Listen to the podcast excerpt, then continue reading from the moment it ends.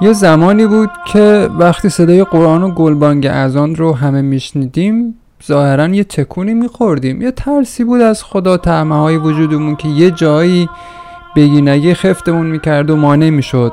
خیلی وقتا پامون رو کج بذاریم. حالا این ترس خوب بود بد بود علکی بود نمی‌دونم. ما زیادی جدیش گرفته بودیم زیادی ما رو ترسونده بودن از این خدا. به هر ترتیب این ترس پاش بیخ گلومون بود. یعنی وقتی یه گندی می‌زدیم یه گناهی می‌کردیم نمی‌دونم.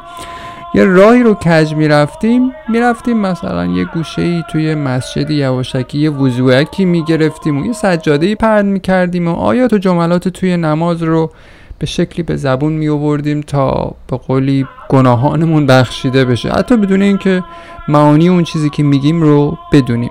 این سوال یه جورایی تو سر هممون به شکلی میچرخید که یه زمانی بالاخره می‌رسه که ازمون سوال میشه. تو کتابا خونده بودیم تو کتابای دینی حالا پای منبر فلان حاج آقا که آخرتی هست جهنمی هست بهشتی هست. توش به حال یه نامه اعمالی بهمون داده میشه که باید جوابگوی کارامون باشیم. الان دیگه دور زمان ظاهرا خیلی عوض شده. یعنی یادش به خیر واقعا.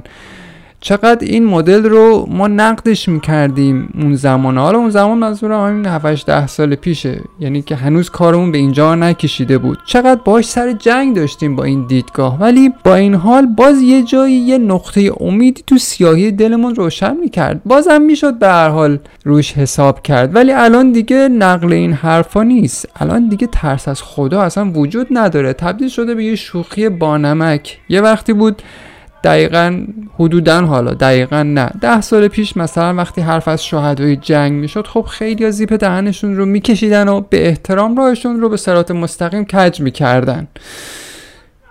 می اومدن تو خط. یعنی تا این حد این قصه ارزشمند بود. یعنی موضوع شهدا یه موضوع ارزشی بود و مردم آدم ها و مسئولین شاید یه جایی ترس به تن و وجودشون میافتاد. اما الان دیگه همگی با همدیگه به اتفاق زدیم جاده خاکی.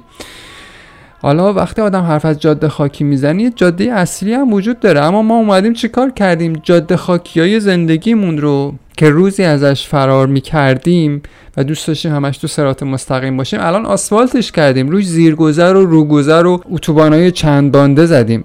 باز یه زمانی بود مسئولین مدیران بازاریا اونایی که دستشون به دهنشون می‌رسید کارمندا دانش آموزا همه آدم و همه اخشار جامعه که الان ما توش هستیم میشستن پا منبر فلان آخون واسه امام حسین اشک میریختن حتی از ترسشون.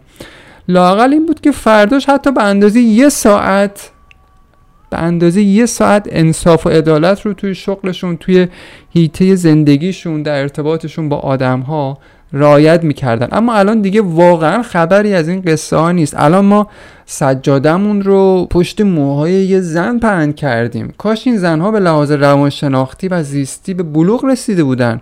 در حالی که نرسیدن یه تعداد نوجوان بیگناه 15 16 17 سالن که ریختن بیرون و دنبال اینن که آقا آزادیشون رو به دست بیارن. ولی خب اینا به اون بلوغ نرسیدن هنوز. بعد من چی میام سجادم رو پشت اینا پهن می‌کنم. پشت دخترای 16 17 ساله ایستادیم و قد قامت سلات میگیم که تشنه یه چیک آزادی هن و بیشتر از اینم نمی‌خوان. یعنی می‌خوان آقا روسری و مقنعه رو سرشون نباشه. اومدم اینو بگم و زود اپیزودم رو خیلی کوتاه ببندمش که بگم واقعا چقدر حالمون خرابه. چقدر از مرز نادانی ما گذر کردیم.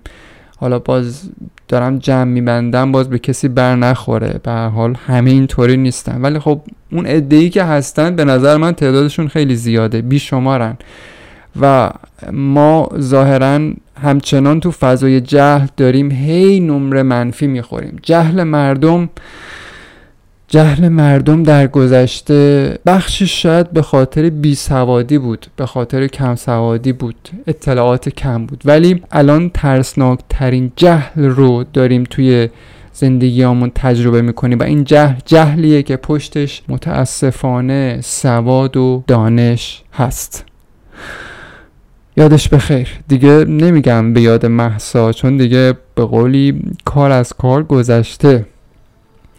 میگم که به یاد قدیما که خدایی بود و صدای اذانی بود و آدما با شنیدنش حالا نمیگم نماز میخوندن ولی یه ترس کوچولویی توی دلشون میافتاد. یه نقطه روشنی توی وجودشون ایجاد می‌شد که یه ذره بیان توی مسیر واقعی. تصور کن اگه حتی تصور کردنش جرمه.